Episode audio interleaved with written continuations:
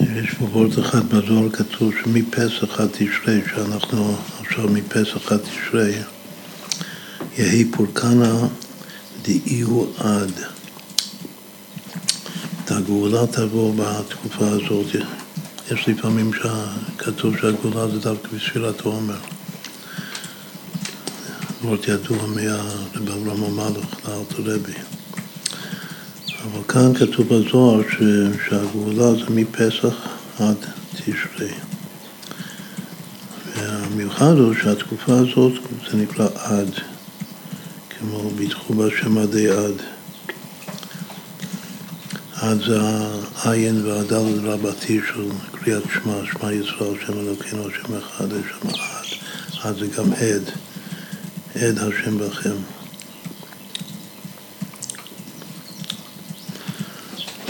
מביא כאן שזה קשור לפסוק שנאמר בברכת בנימין, בבוקר יאכל עד.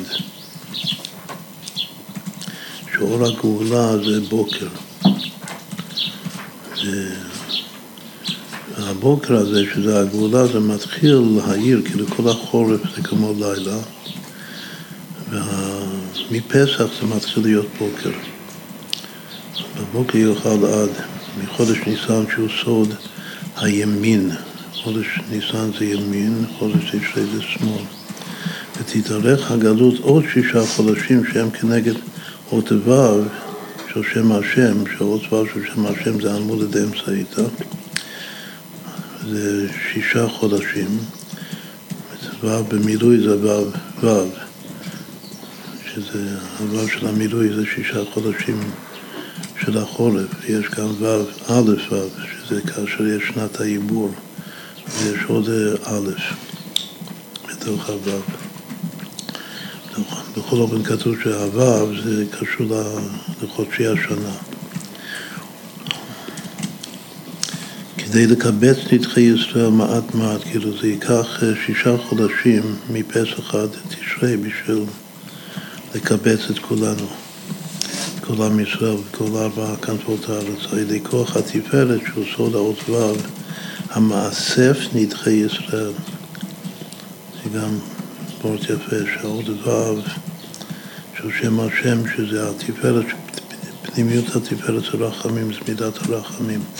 עם רחמה מנהגם. כמו שהכוח שמאסף נדחי ישראל גם פועל אחדות בתוך המסוד, מידת הרחמים. תפארת ישראל, שדווקא כולם ביחד, כל הגוונים השונים בעם ישראל, שהם ביחד, זה היופי, זה התפארת. אין תפארת מגוון אחד, תפארת מהרבה גוונים ביחד. ממוזג במיזוג הנכון. ואחר כך, אחרי 6 חודשים, מפסח עד תשרי, בשביל קיבוץ גלויות, אז תצמח הגאולה השלמה לישראל. ויגרו ישראל, יהיו נגדים ממי שיעבוד אותם. זה וורט אחד.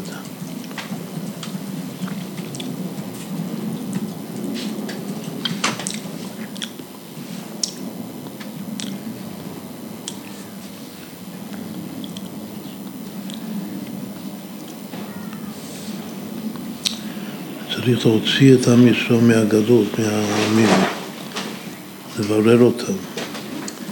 כמו מלאכת בורר, שכאן זה בורר הטוב, הבער מן הפסולת.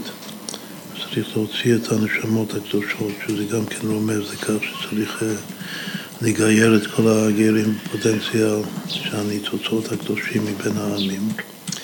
ומי שעושה את זה, זה הימין זה, במרכבה העליונה זה סוד האריה. אריה זה אריתי מורי עם בסמים. מה זה אריתי? אריתי זה לשון ליקוט. אז גם הכוח שמלקט ומאסף את הנשמות של ישראל מבין הגויים, זה גם אחד שיודע שהוא בשם ישראל יכונה, אבל הוא שקוע בתוך הגויש כעת של הגלות, וצריך להוציא אותו מזה מהראש של הגויים. מי שעושה את זה האריה של המרכבה, שזה הימין. פני אריה אל הימין.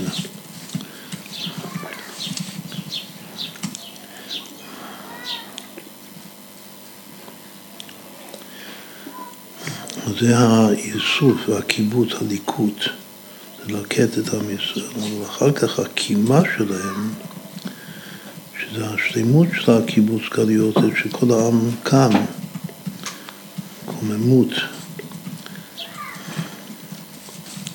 זה בכוח התפארת,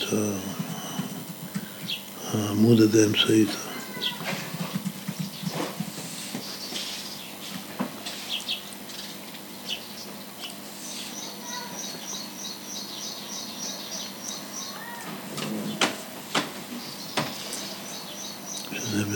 והנה קמה אלומתי וגם ניצב אשר יוסף הצדיק.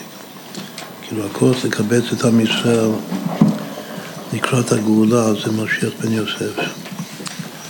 אחר כך שאנחנו כבר גאולים, מי שממשיך את התיקון שלנו והתיקון של כל העולם כולו זה משיח בן דוד. חיים לחיים. אני לכבוד הספרים החדשים האלה. עכשיו עושים תיקון, אז כל פעם התיקון צריך להיות הילולה של אחד מצדיקי החסידות, מצדיקי עולם. היום זה י' אייר, שבספירת העומר י' אייר זה נצח שבנצח, שאנחנו ירון, סיימנו לקרוא משהו מתוך הספרים החדשים. מה? עכשיו קראנו מתוך הספר החדש. חיים לכם.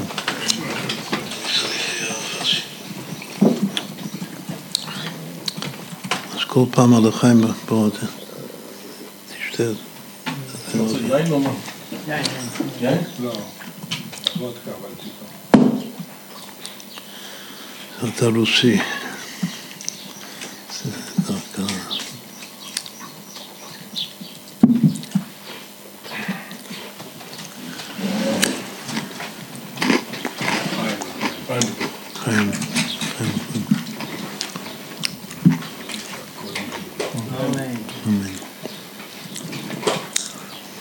אז היום ביודיער יש כמה הילולות של צדיקים גדולים.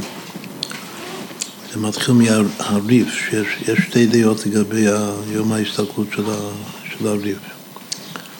הראשון מבין שלושת עמודי ההוראה שהמחבר הבית יוסף פוסק כמותם, שניים מתוך שלושה. הראשון, הכל הדרך אחר הפתיחה זה הריף. כתוב שהיו צדיקים ששקטו דווקא, שהיסוד הלימוד שלהם בתורה זה בקיאות בריב. כתוב כמדומני על השגסריה שהוא למד את הריב על השעס 400 פעמים. יש מסורת גם של הגר"א שהוא למד 1,000 פעמים את הריב.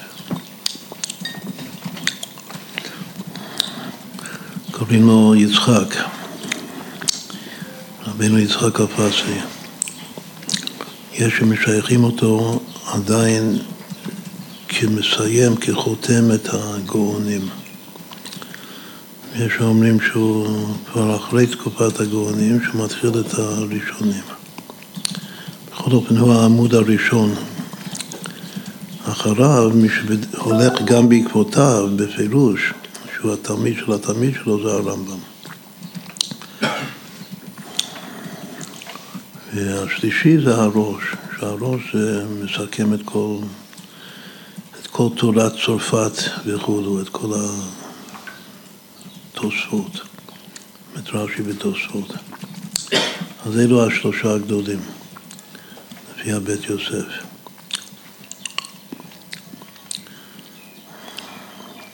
תרי"ף הוא האריך ימים, הוא חי 90 שנה.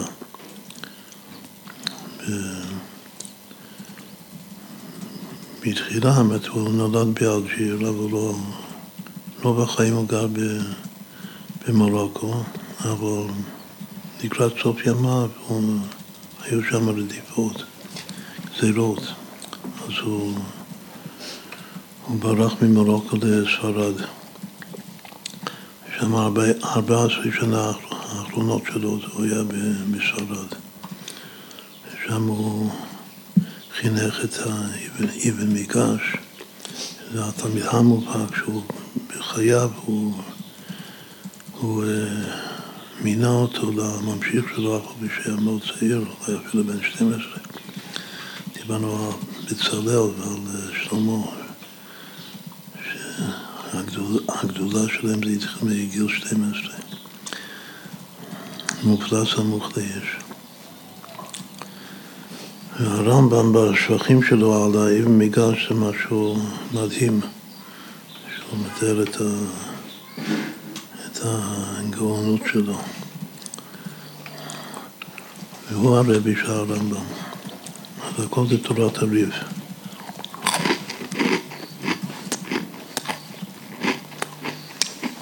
אז זכותו יגן עלינו שנזכה באמת לנו, פעם הייתה לנו תוכנית ללמוד את הריב לפי הסדר, אז מה שהספקנו זה רק מסכת ברכות בינתיים. התחלנו שבת, אז צריך להמשיך את זה. חיים לחיים. לסיים ולהתחיל את זה. כן. זה צריך ללמד באחורי הישיבה. אפי שכל באחורי ישיבה הוא צריך לדעת שהיסוד הלימוד בנגדה זה הריב. חיים לחיים. עכשיו בין גדולי החסידות, מישהו אולי הכי מוכר לנו שהיורצת שלו זה היום, זה הרב מקמרנו. בעלי היכל הברכה ועוד הזוהר חי ועוד הרבה ספרים חשובים. והצדיקים של הדור אמרו עליו שהוא ניצוץ מאוד גדול של הבעל שם טוב, כאילו שהבעל שם טוב חזר, ככה גדולי פולין אמרו עליו. והמיוחד שלו זה שהוא לא לפי שיטת חב"ד בדיוק, אבל לפי שיטת ההוא, הוא דבוק באריזל, אבל הוא מפרש את זה על פי הבעל שם טוב. הגדול הגדולים זה הבעל שם טוב, אבל הוא לוקח את כתבי הארי, שזה הכל רוח הקודש מפי אליהו, ומסביר לנו את תורת האריזל לפי מולנו הבעל שם טוב, לפי העבודה, שעיקר העבוד שלו, שהבעל שם טוב זה ההכנעה ולמתקה. הכל מתחיל מההכנעה עצומה, אצלו בעצמו. אז לכבודו נקרא איזה קטע קצר, גם שלו של פרשת שבוע,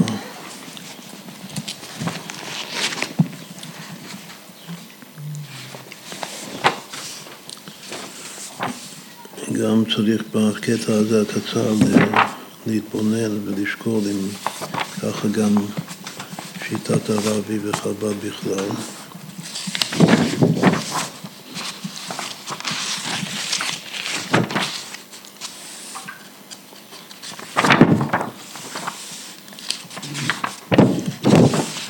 בהתחלה פרשת אמור שקראנו עכשיו בתורה. ויאמר השם למשה אמור אל הכהנים בני אהרון ואמרת עליהם לנפש לא יטמא בימיו. זאת אומרת שעליהם המילה עליהם ואמרת עליהם. בגלל שאומר שאמור ואמרת זה להזהיר את הגדולים על הקטנים. יש כאן קשר לגדלות מוחין וקטנות מוחין. מי שיש לו גדלות מוחין הוא אחראי על הקטנים שיש להם קטנות מוחין. צריך להעלות אותם.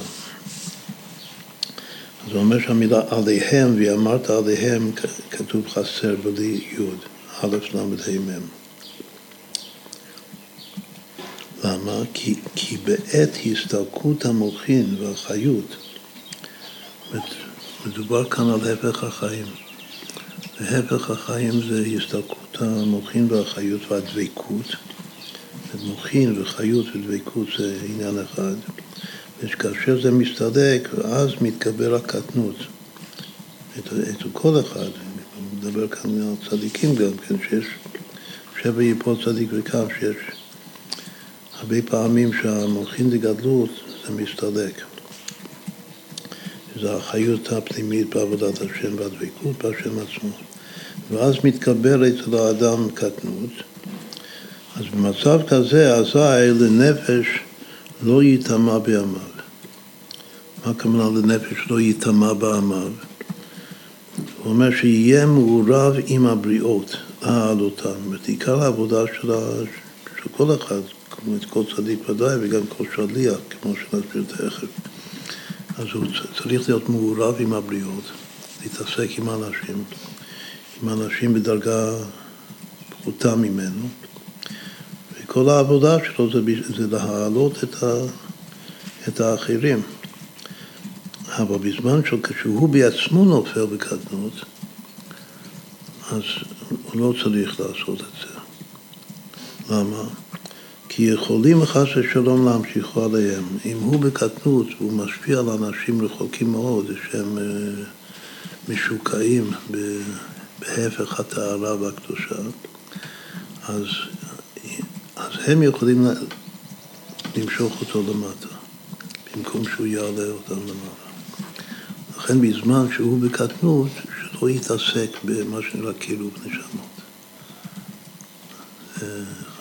לכן אמרתי שזה משהו יפה, אם גם אנחנו חושבים ככה, גם הרבי חושב ככה.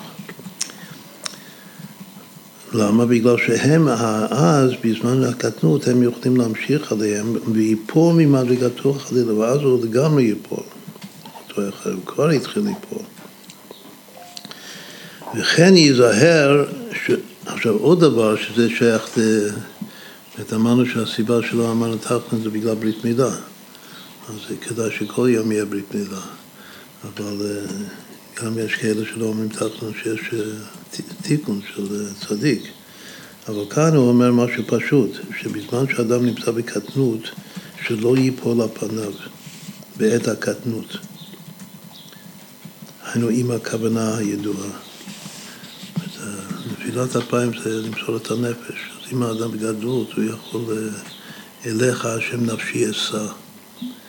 אבל אם בקטנות, זה מסוכן לו. אז מוטב שלא ייפול הפניו. אז אנחנו, שכל הזמן בקטנות כנראה, אז לא נופלים על הפעם בקטנות.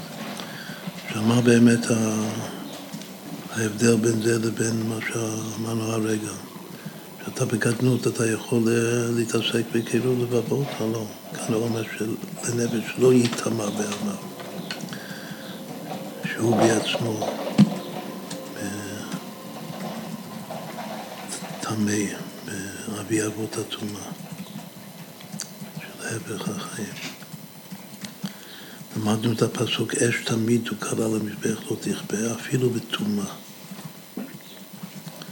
אפילו בשבת, אפילו בתאומה, שיחה של הרבי. אז גם כשאדם רחוק מאוד, הוא בעצמו בתאומה, זה לא פותר אותו, לא מהאש תמיד, שזה ההתלהבות וההקרבה.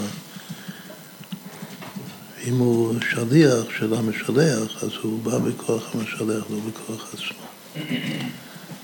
וכאן כל הצדיקים שהוא כותב עליהם, שזה כולם, זה צדיק בכוח עצמו. אבל ברגע שאני מקבל את הכוח שלי ואני גם בטל למשלח, אז אני לא צריך לחשוש מקטנות, שאני נמצא בקטנות. אני בוודאי שאני נמצא בקטנות. אבל כאן אני רק זרוע מבצעת של המשלח, והתפקיד שלי זה לקרב את כולם, להתחבר עם כולם. זה עוד שאלה. קטנות וגדלות זה תלוי בצדיק או שזה תלוי מלמעלה? הוא יכול לחזור לגדלות אחרי שהוא בקטנות? ודאי שבי פה צדיק וקם. הוא קם. צדיק, כי נפלתי קמתי. כי יושב בחושך השם הוא הראש. אני יושב בחושך השם הוא הראש שלי. אבל אם אני נפלתי, אני צריך לקום. יש מצבים שאני גם לא מסוגל לקום, נפלה לא תקום בתולת ישראל, ואז רק השם יכול להקים אותי. אבל בדרך כלל, שבי יפול צדיק וקם בעצמו.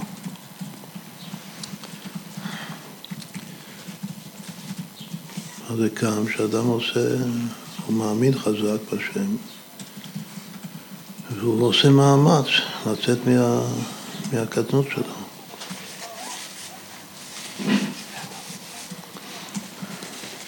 כתוב שבסוף הגלות, כנסת ישראל בכלל היא באמת לא מסוגלת. אבל זה כתוב, נפלה לא תוסיף קום בתולת ישראל. ידוע שיש, שקוראים את הפסוק הזה, נפלה לא תוסיף ליפול, קום כנסת, קום בתולת ישראל. זה כאילו ציווי, אבל בזוהר כתוב שזה לא הפעילות הנכון. הפעילות הנכון זה הפשט. שנפלה לא תוסיף קום, שהיא לא יכולה לקום בעצמה, רק בסיוע מלמעלה, וככה יהיה. זה כמו שכתוב שהגאולה תבוא לדור שכולו חייב, אז דווקא הגאולה תבוא מלמעלה. זה שייך לחודד לתקופה הזאת של ניסן והקיץ. טוב, עכשיו יש עוד משהו היום, חוץ מהיורטת של אביב, היורטת של הקמן הרבי, שהוא משהו מיוחד מאוד. זה נצח שבנצח, ורבי נחמן ברסלב אמר שזה היום המיוחד שלו, בגלל שנצח זה נחמן, אז בגמרתיה.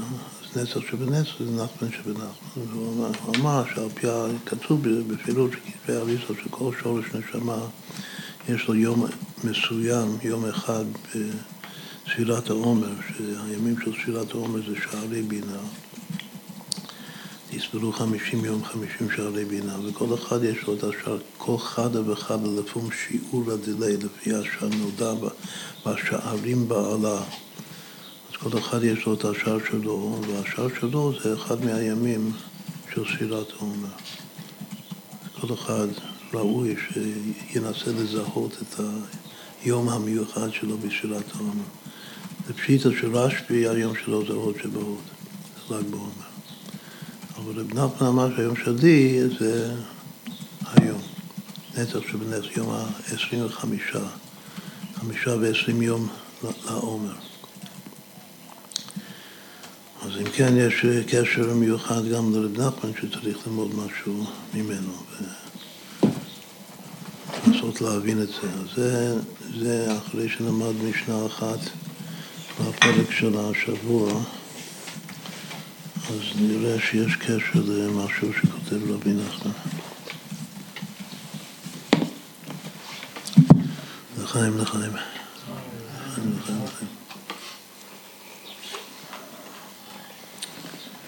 את הפרק של השבוע, לפי הלימוד שלנו, זה הפרק האחרון של סדר מועד, מה שמסיימים את סדר מועד במשניות. המסכת האחרונה זה חגיגה. הפרק האחרון של חגיגה זה נקרא חומר בקודש. חומר בקודש מבת שומרה.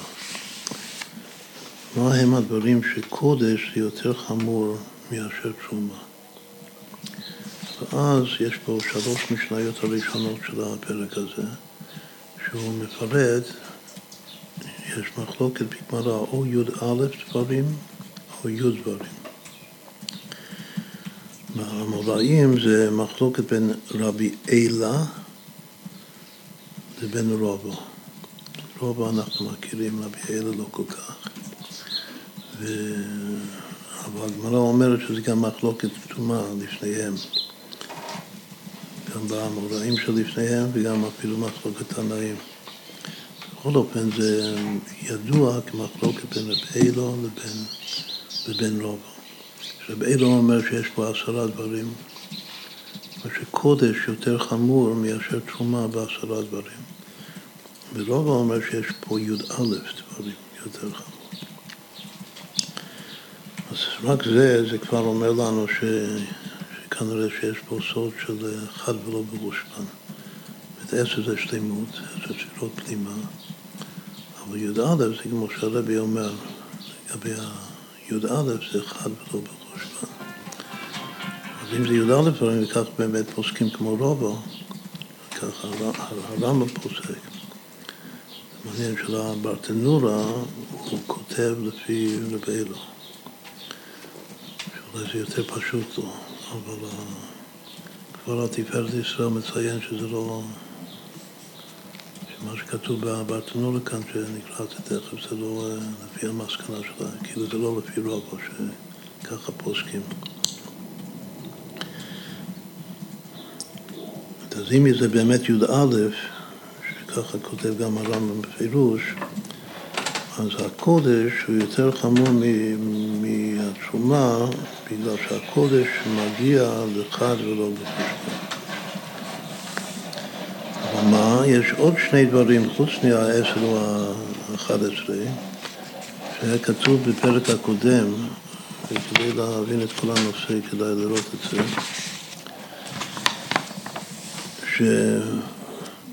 שזה גם כן הבדל בין קודש לבין שומה, וזה לא מובא כאן במשניות הראשונות של פרק ג', אבל הסיבה שזה לא כתוב זה בגלל שהמעלות האלה אין בהן דרורה לטומאה. אין עליהן שום חשש שזה יגיע לטומאה ממשית, או טומאה מדאורייתא או טומאה מדרבנן. ואף על פי כן עשו סימן והבדל בין קודש לבין תשומה. אז זה אני קורא, עכשיו אם מי שיש לו משניות, כדאי שכל אחד יבוא עם משניות. שם יש אחד.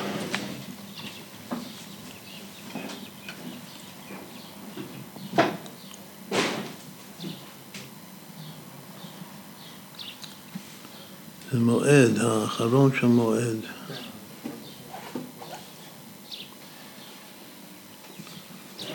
מישהו לקח את זה.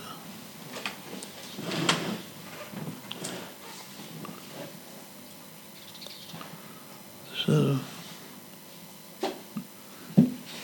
כתוב כאן, נוטלים לידיים לחולין ולמעשר ולתרומה. לקודש מטפילין.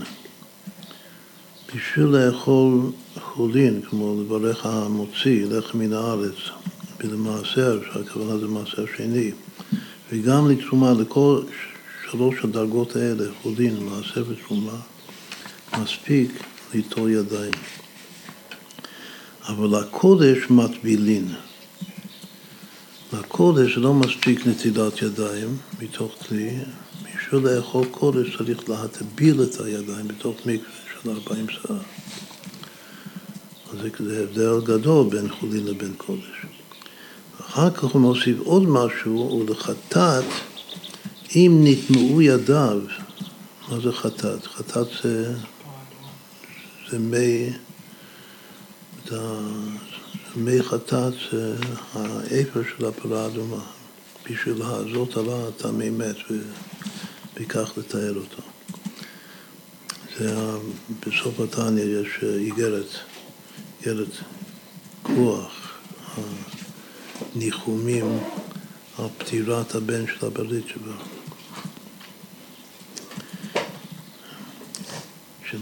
למה פרה קדומה נקרא חטאת? קראת קרי רחמון, שהשם בתורה לפרה קוראים חטאת.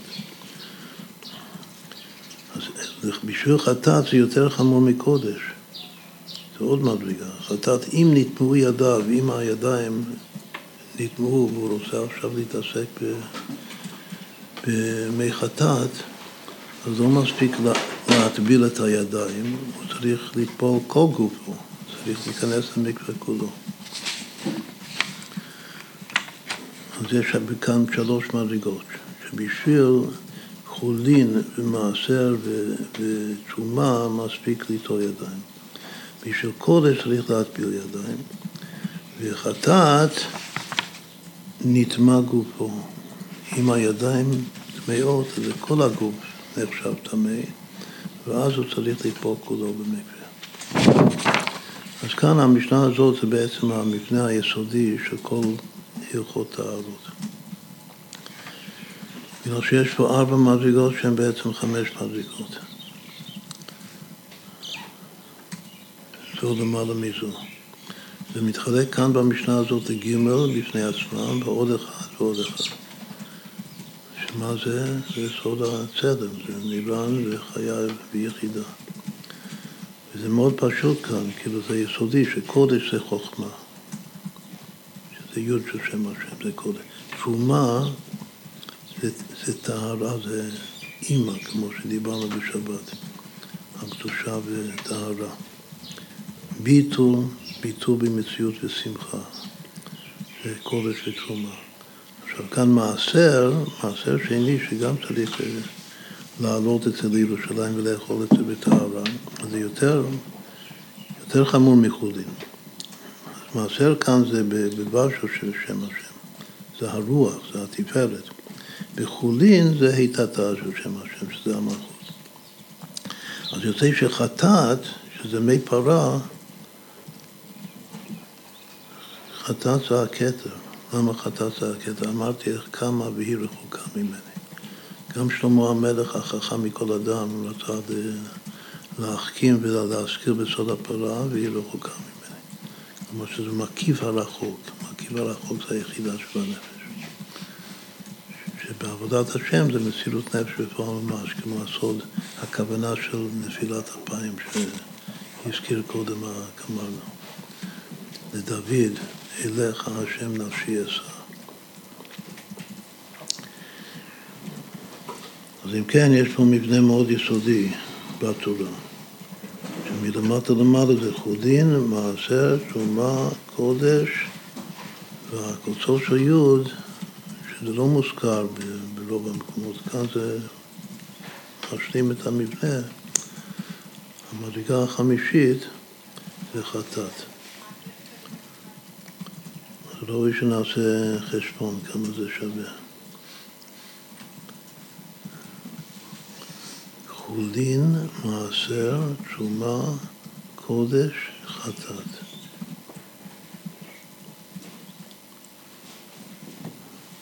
חולין זה 104, מעשר זה 610, תשומה זה 651,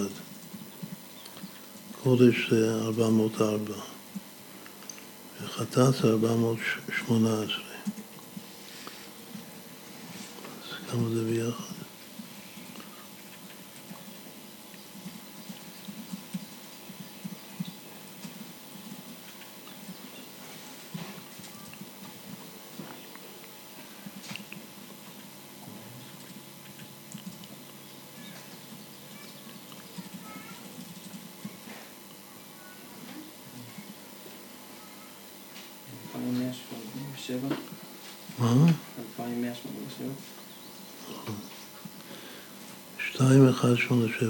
מישהו מכיר את המספר?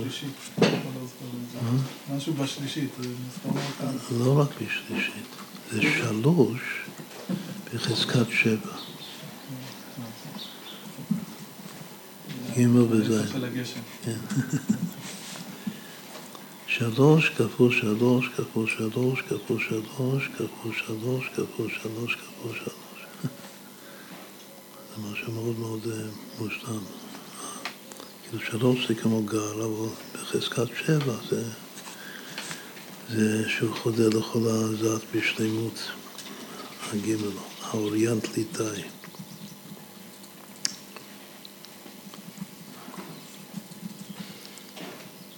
עכשיו, למה הדבר הזה זה לא אחד מהי"א דברים, בין הקודש לבין התאומה? כמו שאמרנו, בגלל שאין בזה דרור לתאומה. אין פה חשש של... שאם הוא לא יעשה את זה, הוא יתאמה. לכן זה משהו בפני עצמו, זה לא מהי"א דברים של חומר בקודש בתרומה. עכשיו יש עוד משהו, עוד אחד כזה, שזה המשנה הבאה, משנה ו'. הטובל לחולין והוחזק לחולין, מי שטבל לאכול את החולין שלו בטהרה, והוא הוחזק לחולין, כוונה שכך הוא התכוון, שהוא יהיה טהור בשביל חולין, אז עדיין הוא אסור למעשה. בגלל שמה שהוא כיוון, שהוא טבע, זה רק שיהיה טהור בשביל חולין. טבע למעשר, אם הוא טבע בשביל טהרת מעשר, אז הוא חזק למעשר, הוא הוסק בשביל מעשר, אבל אסור לתשומה. טבע לתשומה, והוא חזק לתשומה, בכוונה שלו, אסור לקודש. אז כאן כל אחד זה ממש בפני עצמו. קודם היה 3 ו1 ו1, במשנה הקודמת.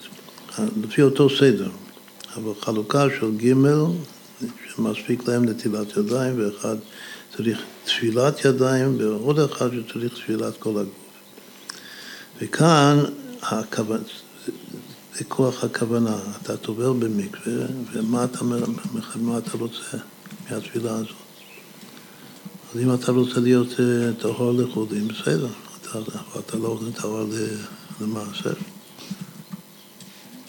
לכאורה, מדאורייתא, אם אדם הוא טהור או טהור להכל, אז הוא טהור טמא.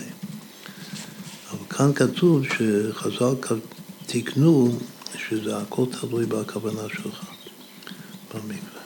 למה אתה רוצה להיות טהור? אם אתה רוצה להיות טהור לחולין, אז טוב. רק תוכנה, אבל לא למעשר. למעשר בסדר, אבל לא לתשומה. תשומה זה בסדר, אבל לא לקודש. דבר לקודש, והוחזק לקודש, אסור לחטאת. מותר לך קודש לאכול קורבנות. במיוחד זה דין של כהן, שאוכל את הקורבנות. אז אם אתה טבעת בשביל זה, אתה הוחזק לקודש, אבל אסור להתעסק בחטאת בפרה אדומה. עכשיו, דבר לחמור מותר לקל. אם אתה טבעת בשביל מדרגה יותר חמורה, כמו קודש, אז מותר לך כל המדרגות שלמדת ממנו. כלומר, תשומה ומעשר וחולין. אבל טבע ולא הוחזק, זה הסוף של המשנה. אם אדם סתם טבע במים ולא כיוון שום כוונה, לשום דבר, אז הוא כאילו לא טבע. כלומר שלפי חז"ל, הכוונה זה עקרוני. אם אתה טבעת ולא כיוונת, אז זה נקרא שאתה הלכת להתרחץ במרחץ. ואחד שטובע לשם מרחץ, אז זה גורש, זה לא שווה שום דבר. זה כאילו לא טבע.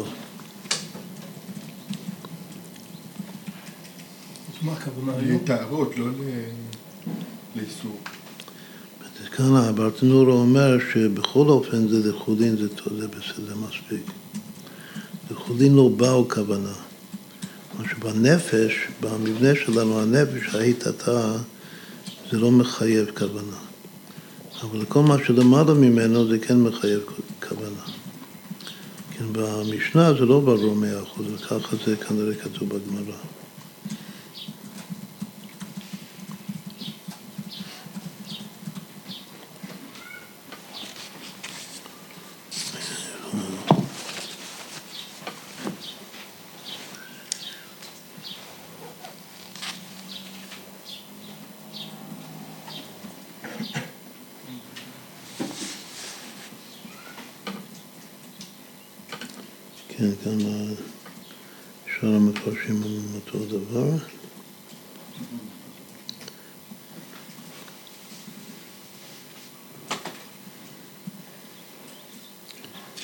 סימן שמקווה וכוונה זה קשור.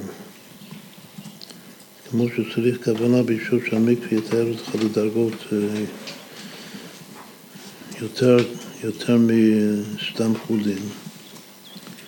אז אפשר לומר גם בכיוון השני, שתפילה במקווה זה סגולה שאדם יוכל לכוון כוונות טהורות, כמו מה שנקרא ייחודים. כמו הרב מתגמרנו. בסדר, עכשיו נחזור... מה מכוונים למעשה? טוב, כאן במשנה מכוונים מה אתה לא תדעו, מה התכלס.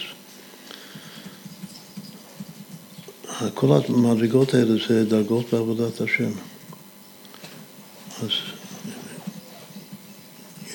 יש ערכים, כן, שאדם מעריך את עצמו, למה הוא שייך, שלא ילמד, כל התניא זה ארתי רמאי. בכל זאת צריך שכל אחד יעריך את עצמו, לאיזה מדרגה הוא שייך בעבודת השם. ואז ללכת למקווה, הכוונה שהשם יעזור שאני אוכל לממש את המדרגה שהיא שייכת אליי. אז כל זאת צריך להיות עם פיקוד. הדבר הראשון אומר, בעל שם טוב צריך להיות פיקח. פיקח זה לא לרמות את עצמך לגבי מי אתה ומה אתה. אבל כל אחד יש לו יכולות שהוא לא מימש אותן. ואני תובע עכשיו שהתפילה בסגולה, שנקבל גם סיוע מלמעלה, ולהוליד ממני את הלכלוך הרוחני שלי, כדי שאני אוכל לממש את השליחות שלי, את העניין שלי. זה הפשט. עכשיו, כאן, ביוד א' דברים, לפי רוב של הפרק שלנו, חומר בקודש, יש גם חלוקה בין ה' דברים לבין ו' דברים. שה' דברים זה ההבדל בין קודש לבין שומה, זה רק קודש ממש, אבל לא חולין שנעשו התרת הקודש. אבל יש שהאדם גם כיוון שהחולין שלי יהיו התארת הקודש ממש. אבל יש שישה דברים מבין היוד א', וזה מתחלק להי ובב. יש ה' שזה רק קודש ולא חולין שנעשו התארת הקודש. ויש שישה דברים הראשונים כאן, שזה המשנה הראשונה והדבר הראשון במשנה השנייה, הדברים האלה זה גם, זה חל גם לגבי קודש עצמו וגם לגבי חולין שנעשו התרת הקודש. כלומר, למה אני אומר את זה? שיש, מה שלמדנו בפרק ב', יש שני דברים שזה לא נכלל כאן בכלל. יש שני דברים יותר קלים יחסית, שזה רק קודש ולא גם חולין שנעשו התרת הקודש. יש עוד שישה דברים שזה גם כולל חולין שנעשו התרת הקודש, הגזילות האלה. כלומר שהמבנה רק של היוד א' של רובו כאן, בתחילת פרק ג' זה שייך לחד ולא בחושבן. אבל אם אנחנו נכלול, והמפרשים מביאים את שני הדברים שכתוב קודם, מה שקראנו עכשיו, אז זה כבר המבנה קל אל החמור יותר, זה הסימן שלו זה בוהו. והארץ הייתה תוהו, תוהו זה מיתת המלאכים, של עולם התוהו, שנפלו ומתו. ובוהו זה להקים אותם, זה התחלת התיקון שלהם, הבוהו. ובוהו זה בית היבב, 13. לפי הסדר הזה, אז המבנה הזה שבו הוא בית היבב, זה בעצם המבנה השלם של הפרק הזה. עכשיו, אחרי כל ההקדמה הזאת, רק נראה את הדבר הראשון שכתוב כאן. חומר בקודש ובתשומה, שמקפילין כלים בתוך כלים לתשומה, אבל לא לקודש. שאתה, יש לך כלי גדול, או שק אפילו, ויש בתוך זה אתה שם כלים יותר קטנים, ואתה רוצה לטבול את הכל ביחד. אז אם זה בשביל תשומה, אז זה בסדר. כלים בתוך כלים. לטבול אותם ככה. אבל אם זה בשביל קודש, אז זה הגזרו שזה לא מספיק, לא בסדר. אפשר לטבול כלים בתוך כלים. זה לכל כלי בפני עצמו. עכשיו למה? זה עיקר המחלוקת בין רובד ובין רבי אילו. רבי לא אומר שזה משום חציצה, שיש חשש לקודש חוששים שמה הכלי הפנימי הוא יכביד על הכלי החיצוני, ואז זה ייצור מצב שהמים לא הגיעו, שניהם טמאים, כלל שיש לו חציצה. ורוב אומר שזה לא משום חשש של חציצה, בגלל שבסוף המשנה הזאת גופה יש עוד אחד מהדברים שכתוב כאן, נסתכל בסוף, שבקודש, שכתוב כאן לא כמידת הקודש, מידת התרומה, שבקודש מתיר ומנגב ומטביר, ואחר כך כושר, ובתרומה כושר, ואחר כך, מטביר.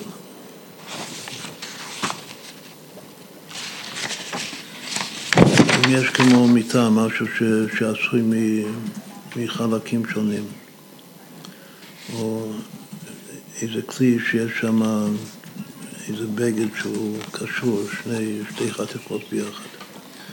אז בשביל תרומה מספיק לטבול את זה ככה, שהוא קשור. אבל בשביל קודש זה לא מספיק, צריך להתיר אותו, לפרק אותו, ואז להתפיר.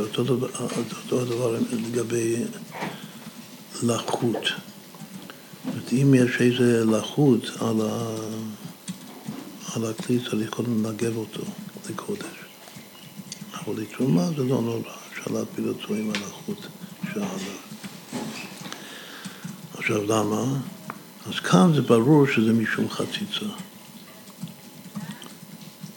אם זה, או שהקשר לא נותן למים להגיע לכל מקום, אז זה נקרא שזה חוצץ. או שהלחוכית, גם כן, במיוחד אם זה שמנוני הלחות, אז זה גם כן לא מאפשר, זה כאילו חוצץ בפני המים. אז זה משום עכשיו. אם זה משום חציצה, וגם לפי רב אלו, גם הראשון זה משום חציצה, אז למה צריך שני דברים שזה אותו טעם? לכן רב אלו מתרץ את זה, בגמרא הסוגיה הראשונה כאן של הגמרא, שאומר שאם הדבר הראשון שזה כלים בתוך כלים, שזה חציצה בגלל הכובד של הכלי הפנימי, שיכול להיות שזה יכביד על הכלי התחתון, וייצור מצב של חציצה. אז מכאן לא הייתי יודע שגם קשר זה חציצה. כאן יש מציאות מיוחדת של כובד, וגם להפך, זה צליחותה, שגם להפך, עם הקשר בתוך הכלי, שהוא כאילו מורכב מכמה חלקים, אם הקשר זה חציצה, אז לא הייתי יודע שכובד זה חציצה, ולכן צריך לשניהם, אף על פי שזה טעם אחד. והיות שזה טעם אחד, אז לכן יש פה רק 10 דברים סך הכל. בגלל שלא מחלקים ביניהם. אבל רוב הוא אומר שהדבר השני של הקשר שצריך לפרק, בשביל קודש ובשביל תרומה לא צריך, זה באמת משום חציצה. אבל הדבר הראשון כאן של הכלי בתוך כלי זה לא משום חציצה, זה משום שמא, כאילו חשש, שהכלי הגדול, במיוחד אם זה שק או משהו, הפה שלו יהיה פחות משופרת הנוד. אם זה פחות משופרת הנוד, אף על פי שהמים נכנסים, אבל זה לא נקרא שהמים שנכנסים לכלי הגדול החיצוני, הם מחוברים למקווה. זה כאילו שהמים האלה זה רק מים שבתוך הכלי הגדול. בשביל שזה יהיה חיבור, צריך להיות שהפתח יהיה יותר משופרת הנוד. מה זה שופרת הנוד? זה שתי אצבעות. האצבע והאמה שהן פועלות בחופש, כאילו ברווח, שאפשר ככה לעשות עם שתי האצבעות האלה. זה נקרא שופרת הנוד. ואם זה שופרת הנוד, אז זה חיבור. אבל אם הפתח זה פחות מזה, אז זה לא נחשב חיבור. וזה החשש, בגלל החשש הזה, לכן מקודש אי אפשר להטביל כלים בתוך כלים. אבל משום מה לא חוששים לזה. לכן משום מה אפשר להטביל כלים בתוך כלים. מה כתוב הקודש? בשביל קודש, בשביל קודשים, כן, בשביל לאכול קודשים, שזה יהיה טהור לקודשים. אז אסור להטביל כלי בתוך כלי, זה לא טהור לקודשים. כלי בתוך כלי, להטביל את זה ככה במקווה. אבל בשביל תשומה זה בסדר. אז זה נקרא חומר בקודש, זה יותר חמור הקודש מאשר התשומה. אז זה דוגמה, זה דבר אחד, והדבר עם הקשר זה עוד דבר, שבעצם כאן זה החמישי לפי סדר המשנה. אבל או שזה אותו טעם, ויש סביחותא ביניהם, שזה רבי אילה, או שזה טעם אחר, ואז יש דברים נפרדים. הטעם של הקשר זה משום חציצה, והטעם של כלים בתוך כלים, זה שמה הפתח של הכלי הגדול, שהמים נכנסים דרכם, זה פחות משופרת הנור, ואז זה לא נחשב שזה ממקווה, זה נחשב שזה מים של הכלי הגדול, שזה לא מתאר. בסדר, אז ככה אנחנו אמרנו בעל פה את שני הפירושים, וכדאי שכל אחד יסתכל במפרשים. כל הסוגיה הראשונה של הגמרא, שזה דף שלם, המחלוקת הזאת בין רבי אלה לבין אירופה, זה כאן הוא מתמצת את זה במלאכת שלמה. הכי טוב זה להסתכל בגמרא עם התוספות. עכשיו, כדי לא להאריך יותר מדי, אז נסתכל. האחיתות של היום.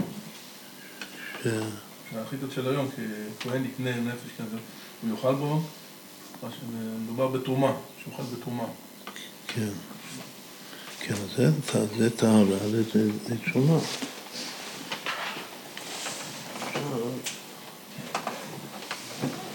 זה משהו נחמד. עכשיו, כן, כן, קודם כל, ברמב"ם, הרבי אוהב שכתבים כל דבר לרמב"ם. אז בכל היוד האלקטורים, לפי הסדר, זה כאן בהלכות שער אבות התומות, פרק י"ב, בהתחלה.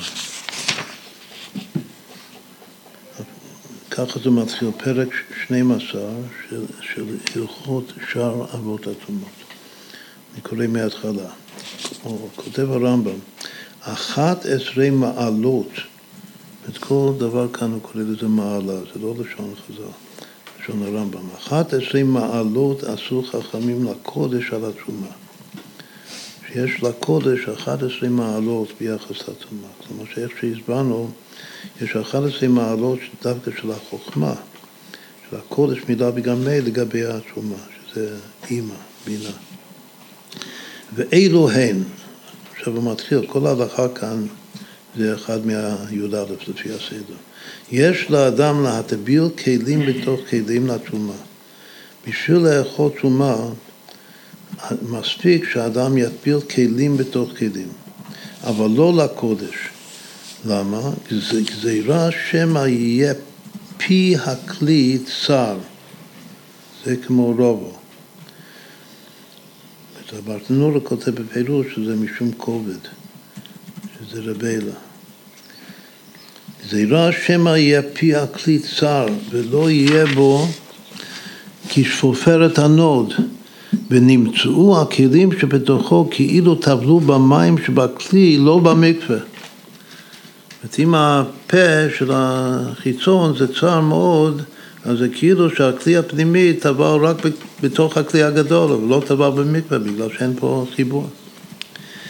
אחר כך הוא כותב, במה דברים אמורים, כשהיה הכלי הגדול שיש בתוכו הכלים הטמאים טהור. זה הכל, שוב, זה חלק מהסוגיה שלא אמרנו עד עכשיו. זה נאמר, החילוק הזה, בין קודש לבין שומה, כאשר הכלי החיצוני הוא טהור.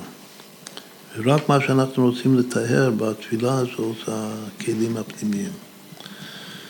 אבל אם היה טמא, אם הכלי החיצוני היה טמא, אז זה מעלה. כאן יש דבר פנימי, שלפעמים זה יותר טוב להיות טמא מאשר להיות טהור. שאם הכלי החיצוני הוא טמא, מתוך שעלתה לא תפילה, עלתה לכלים שבתוכו. אפילו להשתמש בהם בקודש. אם הכלי החיצון טמא, אז התפילה שאני טובל עכשיו באמת, אני מתאר אותו, קודם כל. ואין שום בעיה בהתארה שלו. אז היות שהכלי החיצוני הוא עכשיו טהור, אז אני לא יכול לומר שהוא טהור, כאילו שהוא טבל במקווה, אבל מה שבתוכו הוא טבל כולו הוא טבל במקווה. אז זה עושה שגם הכלי הפנימי גם כן יהיה טהור. אבל אם הכלי החיצוני טהור, אז זה לא טוב לכלי הפנימי. שזה דבר שצריך להבין. הכלי הפנימי עדיף לו שהוא יהיה בתוך כלי טמא. שגם אז הוא יצא טהור אפילו לקודש. אבל שוב, אם הכלי החיצון הוא טהור, אז אין לו תקנה. זה באמת צריך להבין מה זה יכול לומר לו בעבודת השם. לחיים, לחיים.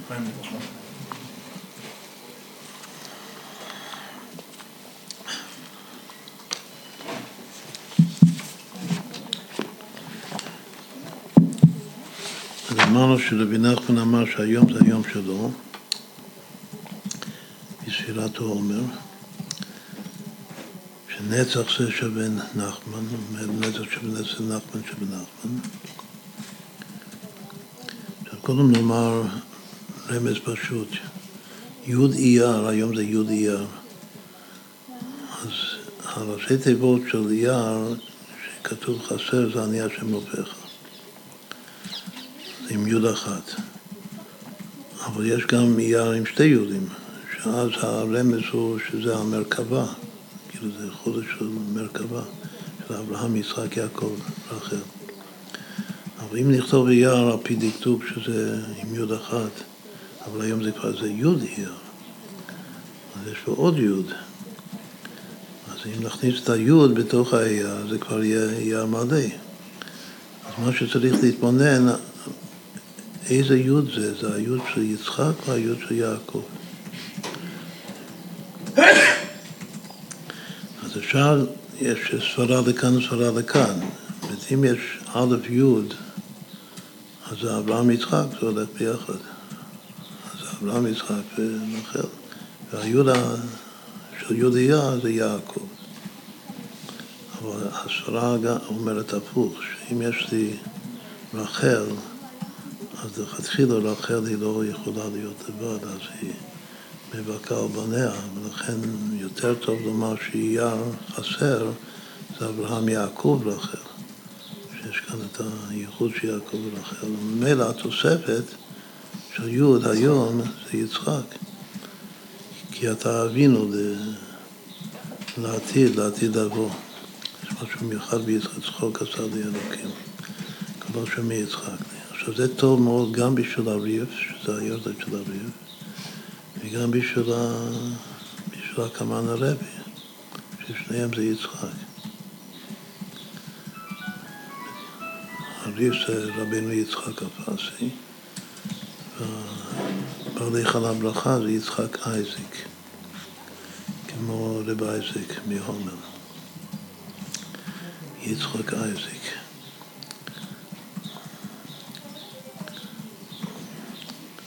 גם רבי נחמן, למי הוא שייך יותר, ליעקב או ליצחק. מסתום הוא גם כן יותר קשור ליצחק. הצחוק, את כל הליקוטי מעולם זה צחוק אחד גדול.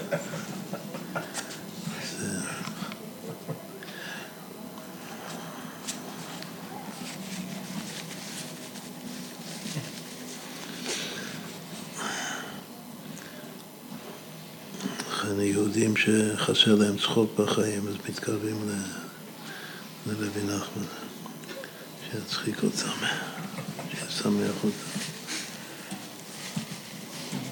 מה זה כזאת שניצחון שווה צחוק? מה? ניצחון שווה צחוק. כן. הרבדין מאוד אהב. מה?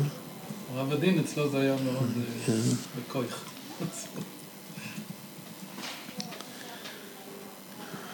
כן, זה צדיק, זה צחוק מלא, אז יהיה מלא צחוק בינו, אם צחוק מלא זה שווה ניצחון.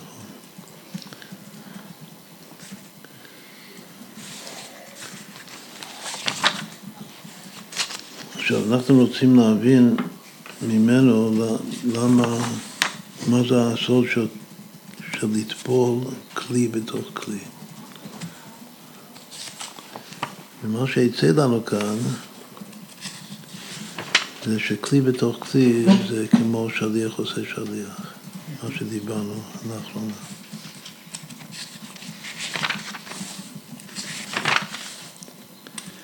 וכאן יש תורה קצרה, אבל מאוד מאוד יפה, ועיבוד מאוד עמוק כאן, תורה נון גימל. ליקוטי מאורן חלק א', תורה נון גימל. זה מתחיל ככה, אפשר לקרוא את הכל. עיקר הולדה תלוי בהי. בשביל להוליד ילדים צריך הי. ממי לומדים את זה? מאברהם אבינו, כן. שכל זמן שאין לו הי, אז הוא לא מוליד, אבל כשהשם נותן לו הי, אז הוא יכול להוליד. אבל הוא מביא דווקא מיוסף, שעל יוסף כתוב, הי לכם זרע. שמתוך ההי נמשך הזרע. גם בברית מילה, שאתה עושה ירון, אז צריך לכוון, להמשיך את ההי. את ההי לכם זה, ההי של הקדושה. ואברהם ושרה לא הולידו עד שהגיעו להי הזאת. היו צריכים להגיע להי לכם זרע, שזה ההי של אברהם, לא כתב בפירוש, אבל זה פשוט. שמתכוון להי של אברהם, אבל עד שלא הגיעו להי לכם זרע, הם לא יכלו להוליד. כי עיקר הולדה על ידי הדת. עכשיו הוא אומר, למה? הוא קושר כאן בין ההי, שהי הייתי חושב או שזה הילה, שזה בינה, או שזה היתתה, שזה מלכות. הוא אומר שהי זה דווקא דעת. תכף נסביר למה. בתוך הדעת יש הי חסדים והי גבורות. הוא אומר שהאות ה' של ההולדה, הכוח להוליד, זה דעת. בבחינת וידע אדם, הוא מביא את הפסוק שושת. קודם יש את הפסוק ואדם ידע, שזה הלידה של קין והבל. אבל יותר מאוחר יש וידע אדם. וקטן, עכשיו מישהו קטן, קודם דיברנו על גדלות מוחין לעומת קטנות מוחין, אז יש גדולים על הקטנים. ואמרת עליהם, וקטן אינו מוליד. כתוב בגמרא בסנהדרין שמישהו קטן אין לו כוח להוליד, כלומר שאין לו דעת. אין לו את ההי. ועיקר הדעת היינו שהשתמש בדעתו.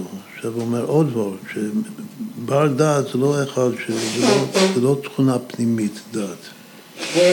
דעת זה משהו מעשי בדעת.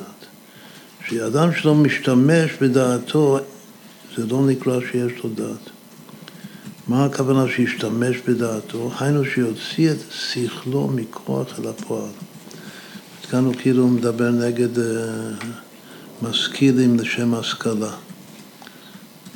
אם הוא לא עושה משהו עם השכל שלו, אז גם כן זה גורניש ורס, זה לא שווה שום דבר. הוא צריך להוציא, זה דווקא בדעת, כאילו חוכמה ובינה זה יכול להיות יד, ולכן כתוב שגם ילד קטן יש לו חוכמה ובינה. אבל חסר לו דעת, זאת אומרת שעיקר הדעת זה שהוא מוציא מן הכוח אל הפועל. כי גם לקטן יש דעת, אבל הוא לא מסוגל להוציא את זה, אז זה נקרא שאין לו דעת. יש לו דעת, אבל באמת אין לו דעת. אבל אצל הקטן עדיין הדעת בכוח ולא בפועל. למה? כי לא ישתמש בדעתו. עכשיו, עיקר השימוש בדעת שלך, זה כתוב גם מה שאמרנו קודם, בקמנו, זה היכולת להגיע למישהו רחוק ולקרב אותו. יש הרבה יהודים רחוקים, צריך להגיע, אבל הכי רחוק זה גויים. זה נושא מאוד גדול אצל בני ישראל, צריך להתעסק בפועל בגיור כהלכה, שזה תלוי ביאת משיח. זה בדיוק מה שאברהם ושרה עשו, בגלל שלא היו יהודים אז, רק היו גויים. את הנפש שרצו בחרן, אברהם מגייר את האנשים ושרה מגיירת את האנשים. בזכות זה זכו בסוף לקבל את ההי ולהוליד בעצמם ילדים. בגלל שהשתמשו בדעת שלהם. וכמה השימוש בדעת שלהם זה היכולת להכיר את הזולת והשפה שלו, ולדבר בשפה שלו, וככה למשוך אותו. זה כמו הברדיצ'בר של רבי נחמן. שהדעת זה לדעת מישהו איך לדבר איתו. ואחד שאין לו את היכולת להשתמש בדעת שלו, אז זה נקרא שאין לו דעת. אז עוד הפעם, ילד קטן הוא עדיין הדעת בכוח ולא בפועל, כי לא ישתמש בדעתו. המילה ישתמש זה כמו תשמיש, האדם ידע. ולא הוציא אותו מכוח אל הפועל, או מישהו שלם, זה הקטן. אבל מישהו גדול, מישהו קורא לו, מישהו שלם בדעתו, שהוציא אותו, מה זה נקרא להיות שלם? שלם בדעת, זה שכל הכוח של הדעת שיש פה בפנים, הכל הוציא בפועל, כלומר שבמסירות נפש, כמו אברהם אבינו, הלך והקדיש את החיים שלו, להשפיע מהדעת שלו על הזולת. והשיג בדעתו מה שאפשר לדעת האדם להשיג בדעתו. על ידי כך הוא, כל מה שהוא משפיע בדעת שלו, אז גם כן זה ממשיך, כמו שיש עוד כמה תורות כאן. שככל שמוצאים, ממשיכים עם מרכיב לפנימי, אז מקבלים מרכיב יותר גדול. אז כך גם בדעת, כל זמן שזה בכוח זה מרכיב. ככל שמשתמשים בו ומוצאים את הכוח של הדעת לפועל על ידי קירוב, אז גם לתוך עצמו זה ממשיך לו יותר ויותר דעת. ואם הוא שלם ממש, כמו אברהם שעושה כל אשר ביכולתו, עשו כל אשר ביכולתכם, להביא משיח, על ידי קירוב, אז כאן הוא כותב משהו מאוד מאוד חזק, הוא אומר, אז הוא קרוב לדעת הקדוש ברוך הוא. אז הוא קרוב לדעת עליון, כדעת הוויה. הוא קרוב לדעת של השם כאשר הוא מגיע לשלמות הדעת של עצמו. ואין חילוק בין דעת האדם לדעת השם יתברך, אלא 5 דברים, כמובן. הוא יכול להגיע למצב שהדעת שלו כל כך קרובה בדבוקה, הדעת זה גם דבקות, בדבוקה בדעת של השם, שזה ממש כמו הדעת של השם, חוץ מ5 דברים הידועים, שהוא לא כותב מה הם, שיש 5 דברים ידועים שבזה הדעת של השם, זה יותר מהדעת של, גם של האדם הכי שלם. כאילו שזה אי אפשר להשיג את זה, האדם האנוש. אבל אם הוא כל כך קרוב, שהוא כאילו דבוק בדעת השם, חוץ מה5 דברים האלה, אז דעתו יונק מדעת השם יתברך, שהיא בחינת ה'. הסוד הזה שדעת ההי, זה 5 דברים שמבדילים בין הדעת של השם ובין הדעת שלי. אבל אם אני מגיע לשלימות של הדעת שלי, אני כל כך קרוב לדעת של השם, שאני מקבל הערה מה5 דברים האלה, וזה כוח או זה כוח האינסוף, הכוח להוליד. ואז מוליד. עכשיו, כבר נקרא, נדלג רגע, ונקרא מה הם 5 דברים. חמישה דברים זה ככה. הראשון, שבמדעו, כלומר בדעת של השם, במדעו האחד יודע ידיעות רבות. שהשם יודע דבר אחד, כביכול, אז זה לא מוגבר רק לדבר המסוים שהוא יודע. בתוך ידיעה של דבר אחד, יש ידיעה של מגוון שלם, כאילו של קשת שלמה של הרבה הרבה דברים. ואף על פי כן, אף על פי שיודע הרבה דברים, בידיעת דבר אחד אין ריבוי במדעו. זה לא נקרא שיש ריבוי בדעת שלו. הדעת שלו זה אחד, אבל בדעת של האחד יש שם הרבה הרבה דברים. זה ההבדל, זה הדבר הראשון. הדבר השני, יודע הדברים קודם ממצאו. הזמן לא משחק אצל השם. הוא יודע את העתיד, הוא יודע דברים לפני שנמצאו במציאות. אפילו כשאין להם הוויה כלל, אפילו שהם לא מתחילים להיות. נקרא העלם שאינו במציאות. אז אין להם שום הוויה, יש העלם שישנו במציאות, אבל יש העלם שאינו במציאות בכלל. אז גם זה הוא יודע מה שעתיד להיות. זה הדבר השני. הדבר השלישי, שמדעו מקיף דברים שאין להם תחתית. הדעת שלו מקיף אין סוף. כל מי דיבר על יודע ידיעות רבות, אבל כאן זה יותר מזה. זה שהוא יודע ידיעות רבות זה אור פנימי. ואף על פי שזה ידיעות רבות, אין ריבוי. אבל כאן הוא אומר מקיף, שהדעת של השם זה מקיף אין סוף דברים. והדבר הרביעי, שאין שינוי בידיעתו. ואין שינוי כשיודע הדבר בכוח ואחר כך שב פועל. אצל הבן אדם כל העניין של הדעת זה להוציא מהכוח אל הפועל. ואז הוא משלים את דעתו. אבל אצל השם אין הבדל בכלל בין כוח וכוח. זה הנושא הראשון בהמשך תרס"ו של הרבי הראשון. מצד דעת השם אין הבדל בין דבר שבכוח ודבר שבכוח. הדבר החמישי האחרון, שידיעתו אין מוציא הדבר מאפשרותו. עכשיו זה כנראה היסוד של... היסוד שידיעה ובחירה.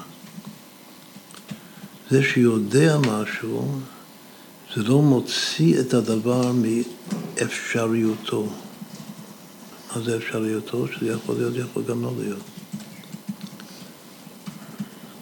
אז במדע יש בחירה חופשית, שזה נושא עצום בחסידות. שבדרך כלל מסבירים שהבורטו, שמסבירים שהדעת של השם זה מקיף, המקיף לא מחייב את ה... לא מחייב, אבל זה גם, זה קשה מאוד להבין את זה, אי אפשר להבין את זה, כמו שלם כותב. וכאן הוא כותב את זה בסגנון מיוחד, שהידיעה של השם זה לא מוציא את הדבר מאפשרותו. עד כאן לשונו של רבי נחמן, שזה החמישה דברים, שהדעת של השם זה אחרת, ההפוך מהדעת של השם. אף על פי כן אני יכול להתקרב כל כך שאני דבוק בהי דברים האלה, ואז אני ממשיך בעצמי היי, וזה כוח ההולדה שיש לי. והראשון שעשה את זה בהצלחה זה אברהם אבינו, אברהם ושרה. עכשיו אני חוזר לתורה בעצמה, או להשלים את דעתו. איך אדם משלים את דעתו? שיש שלם בדעת. אי אפשר אלא על ידי עסק. זה מה שאמרנו קודם, להשלים את הדעת, שזה להוציא מהכוח לפועל, צריך להתעסק במשהו. מה צריך להתעסק? בקירוב. אחד שלא מתעסק בקירוב, הוא אף פעם לא ישלים את הדעת שלו. משהו חשוב מאוד. שעוסק, מה הכוונה עסק? הוא אומר שעסק זה הכוונה שעוסק עם בני אדם לקרבם לעבודת השם יתברך. זה עיקר העסק שלנו. אנחנו בעלי עסקים. והעסק זה להתעסק עם אנשים בשביל לקרב אותם להשם. על ידי זה נשלם, זה ורק זה משלים את הדת של האדם. כי הם מחדדים דעתו, עכשיו אומר למה, הוא כותב פשט, שזה שהוא עוסק עם מישהו, לקרב אותו, במיוחד שהוא רחוק מאוד, אז בשביל זה זה מחדד את הדעת שלו, בבחינת מתעמידה יותר מקודם. את כל אחד שמקרב זה בגדר תלמיד, והתלמיד מחדד את הדעת של הרב, ואין ארוך יותר ממה שמסוגל להשיג בעצמו. ובשביל זה תלמידים נקראים בנים, לכן התלמידים זה בנים. בנים זה שייך, כי על ידם בהולדה, על ידי התלמידים דווקא הוא מוליד בנים, בגשמיוס. ובשביל זה אברהם ושרה טרחו את עצמם לגייר גר. בשביל זה שני היהודים הראשונים, הזוג הראשון אברהם ושרה, הם התמסרו, ועסקו, כל העסק שלהם זה היה לגייר גרים. הנפש אשר עשו, נקרא שאתה עושה נפש. כי על ידי זה השלימו דעתם, זה היה טוב להם, כאילו זה אינטרס שלהם. שזה גם כן המחשבה הזאת, שאני הולך לקרב מישהו בשביל להשלים את דעתי, זה גם יכול להיות לו 100% רוח חב"ד, שצריך כאילו לחשוב על זה. שמה שאני מקרב אותך זה כאילו עושה טוב לי. מה שזה עושה טוב לי צריך להיות ממילא, בדרך ממילא. אם אני חושב על זה, אני חושב שדרך חב"ד זה יכול לפקום אפילו בהתמסרות המוחלטת לעניין. בכל אופן כך הוא כותב כאן. הרבי כן דיבר על זה לפעמים. מה? הרבי כן דיבר על זה לפעמים. כשמישהו מרגיש שזה פוגע בו, אז שידע שזה רק מועיל לו. כן, בסדר, זה בשביל תהילות, זה בדיעבד. כי על ידי זה השלימו דעתם ונתקרבו להי הזאת. על ידי השלמת הדעת הם מתקרבים להי. היינו לדעת, מה זה ההי? זה הדעת של השם יתברך. ואז הלכו לבנים, כי על ידי גרים נתגדר דעתם. זה שעשו גרים, זה פעל אצלם גדלות הדעת. מבחינת, זה מה שאנחנו תמיד אומרים, האם הכוונה שכל מה שאנחנו עושים זה עדיף לנפשי או לא. זה כל הספר שלנו, חתן עם הקדה. שכאן זה עדיין כאילו נשמע שזה עדיף לנפשי.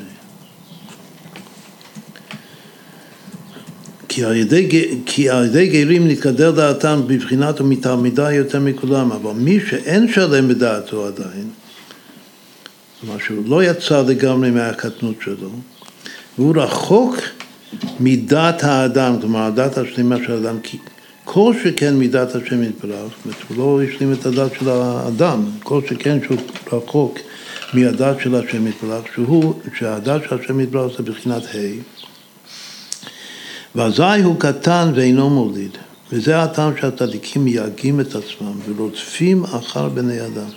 זאת הפעם הוא עושה את זה מאוד מאוד עלי בנפשי. הוא אומר שזה הטעם שהצדיקים מייגים את עצמם ורודפים אחרי בני אדם לקוום. אז ממש, אם אין לו איזה קרקפתא, כמו חב"דניק, אז הוא לא שווה שום דבר. אז הוא רודף אחרי אנשים בשביל לקרב אותם, בגלל שזה טוב לא, זה עדיף לנפשי ממש. אין זה כדי להרבות כולם, הוא לא עושה את זה בשביל, הוא כותב כאן, כאילו הוא מרגיש שיכול להיות טעות בהבנה. מה שרודפים אחרי בני אדם בשביל לקרב אותם, זה לא בשביל להרבות כבודם, חס ושלום.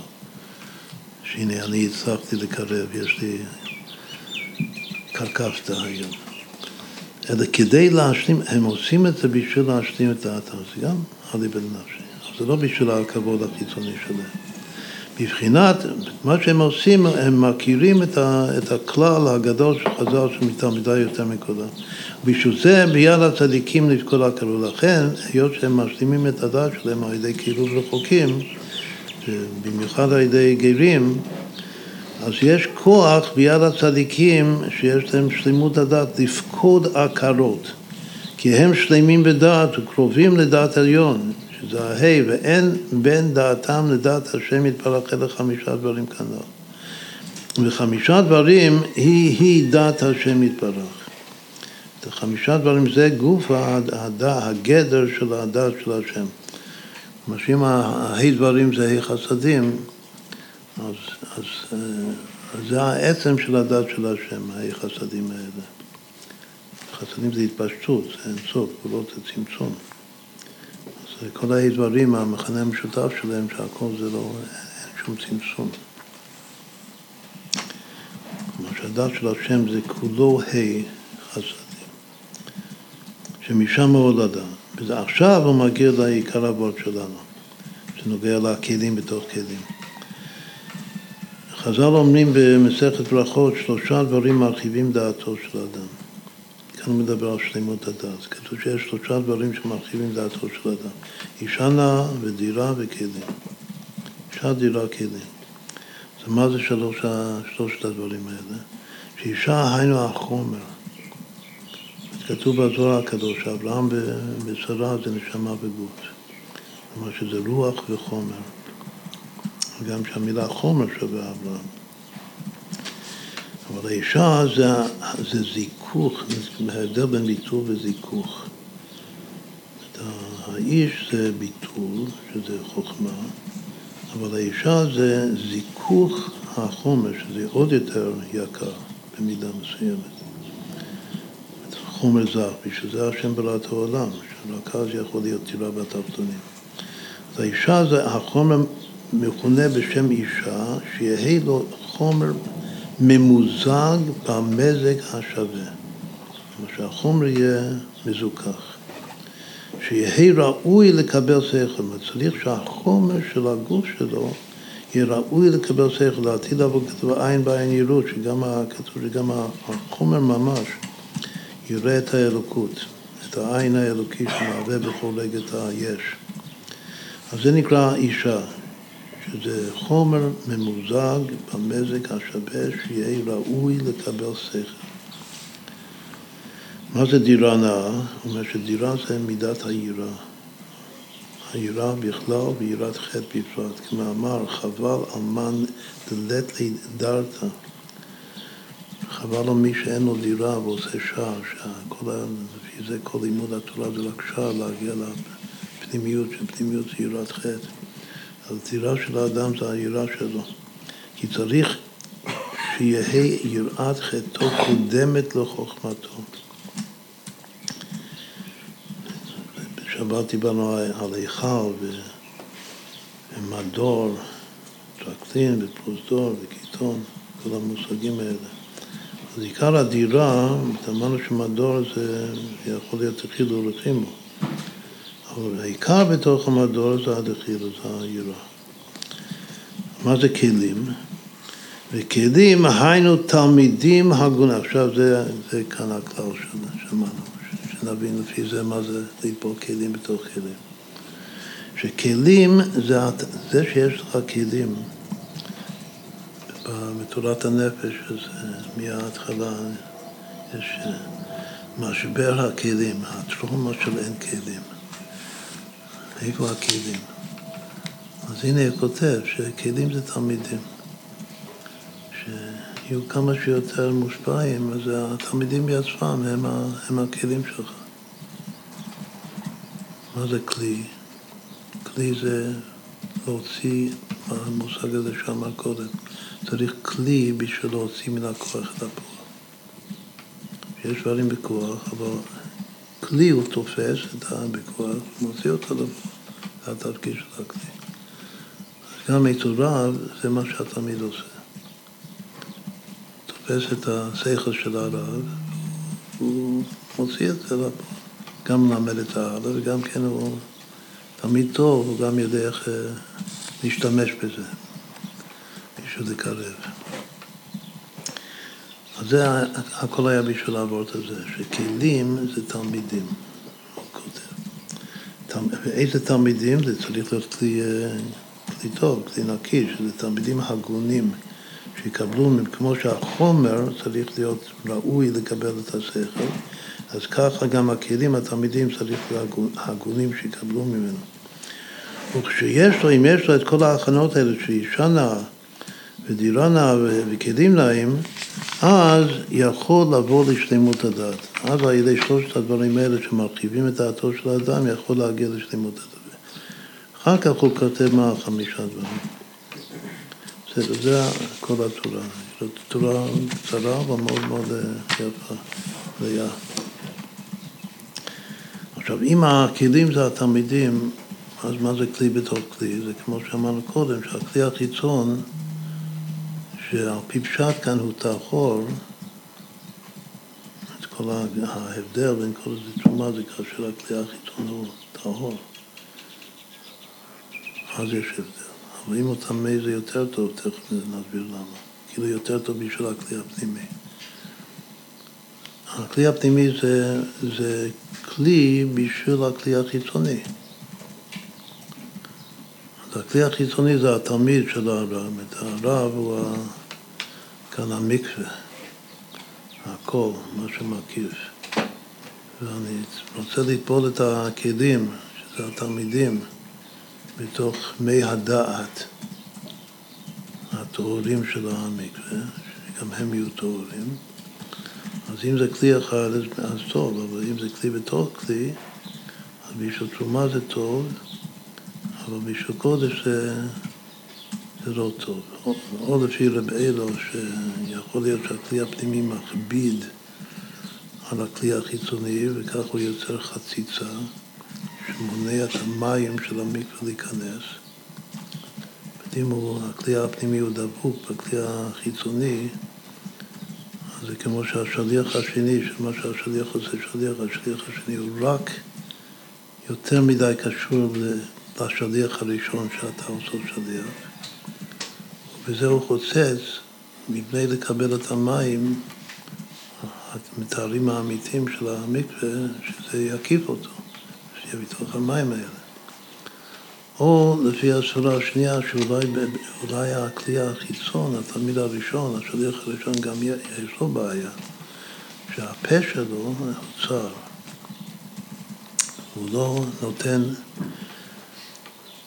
לכמות מספיקה של מי מקווה להיכנס, אף על פי שהמים כן נכנסים, אבל זה נחשב שזה רק שלו, זה לא של המקווה. אז גם כן, הכלי הפנימי תעובר רק במים של הכלי הראשון, ולא תעובר במקווה. אז זה לא טהור לקודש. הכל זה בשביל להגיע לקודש. הקודש זה היוד של שם השם.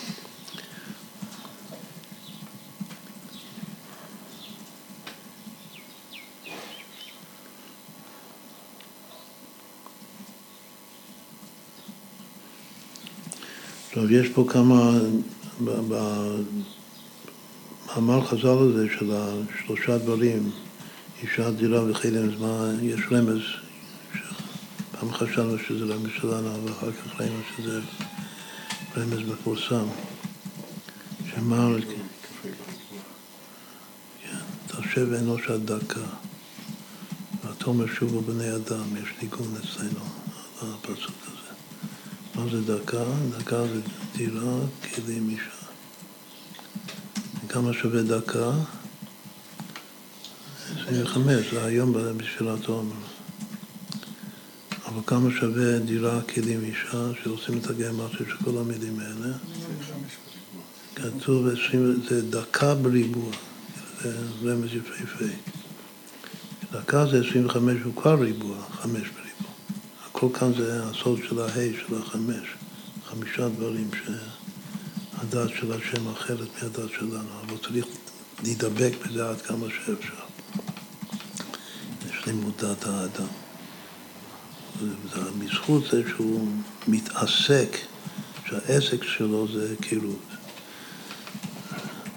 אז הדירה, כלים, אישה, את השם אנוש, עד דקה, צריך לתת לאנוש הזה, האנוש, צריך לתת לו דירה יפה, דירה נאה, וכלים נאים, ואישה נאה, אז שווה כבר 25 בריבוע. למה זה שווה 5 בחזקת 4. הרבה הרבה יש פה. מה זה עוד שווה המספר הזה? 620. אדם במילוי. שווה אדם במילוי דעת מהם. כלומר, שלמות האדם. שלמות האדם זה דעת. הדעת של האדם. זה כל קשור להיום הזה, היום ה-25 של השבילה, שזה נצח שבנצח. עכשיו, למה נצח זה כלי? מה יצא לנו מזה?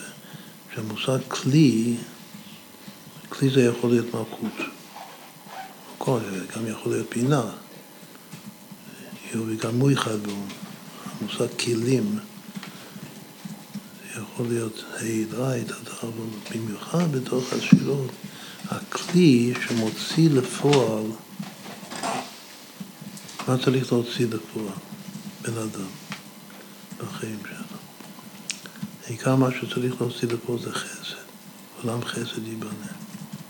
זה טוב, לעשות טוב. טוב בין אדם למקום, טוב בין אדם לחברו. מי מוציא את החסד? הנצח. מה שבמובן הזה שכלי שהוא הכוח להוציא משהו לפועל, לממש אותו כאילו בשטח, לעשות אותו, זה שאלת הנצח. אז אם כן, יש קשר מיוחד בין נצח לבין כלי, המושג כלי. כמה זה שווה ביחד נצח וכלי? ראיתי בו זה כן, שווה 8 פעמים הבאה, שווה יצחק, השמה המיוחדת של היום.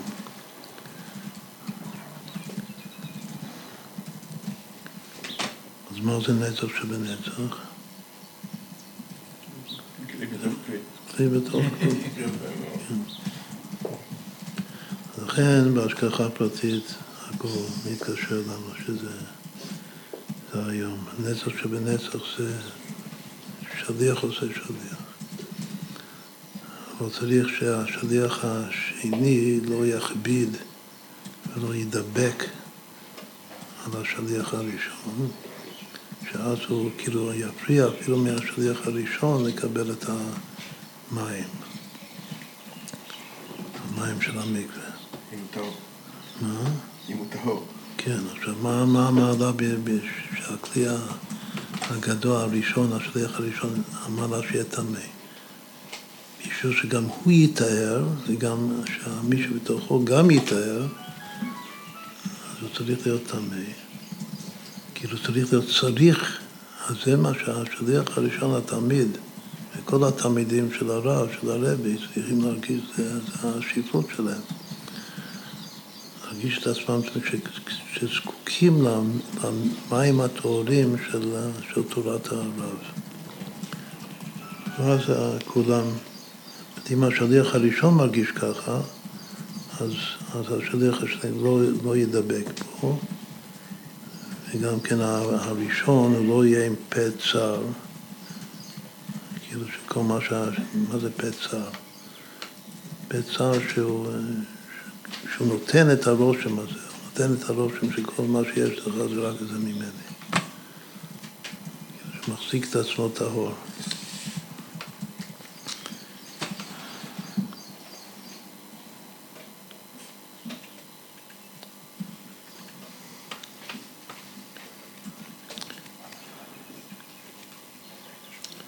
עכשיו הוא אומר ש...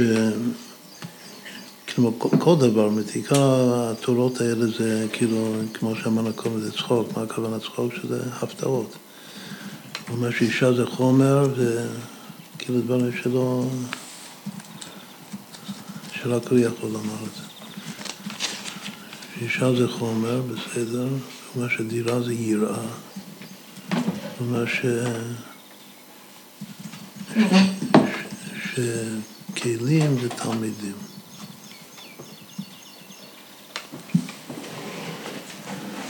כמה זה שווה?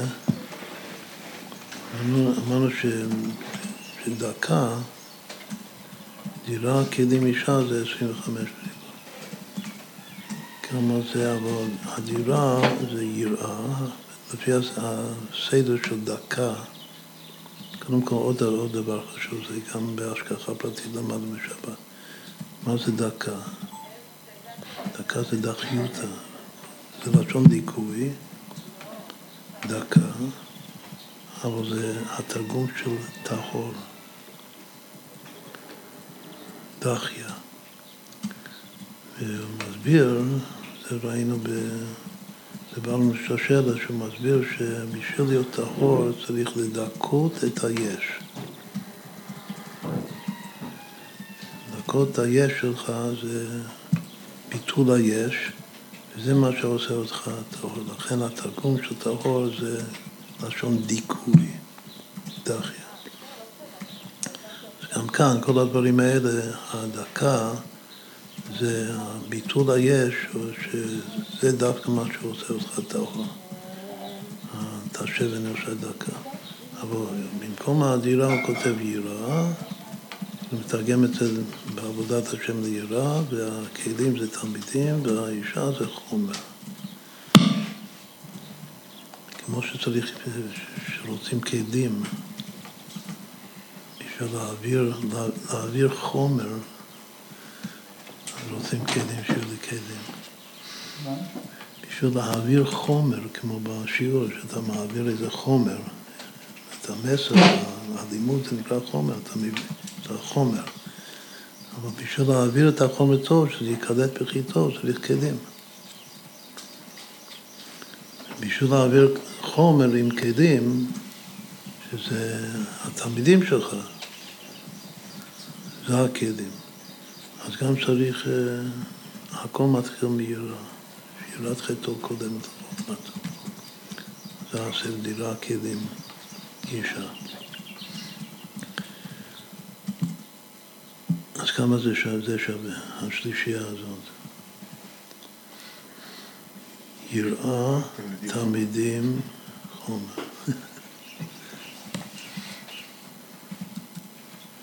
חומר חסר. כמה זה יראה, זה 216, תלמידים, זה 534. 9, 9, 8. נכון, זה שווה 9, 9, 8. 2 פחות מ-1000. עכשיו נחבר את זה עם 625, שזה יראה כלים אישה לסיום, אז כמה זה? 623. עכשיו נחלק את זה בשלוש, בגלל שיש פה 3 דברים.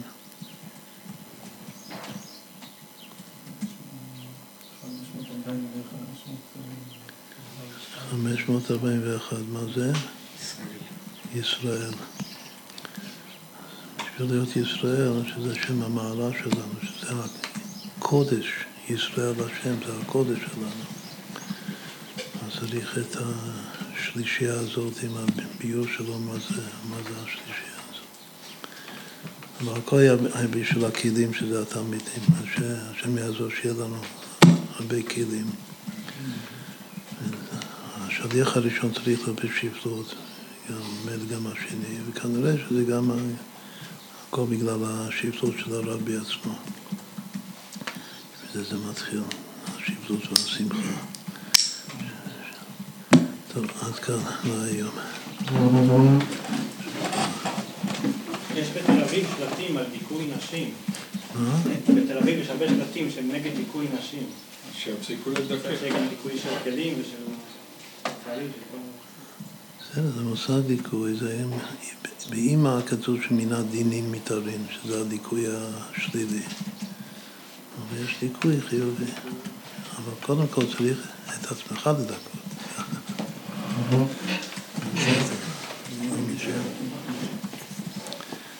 את האישה צריך לשמח את עצמך להרביץ.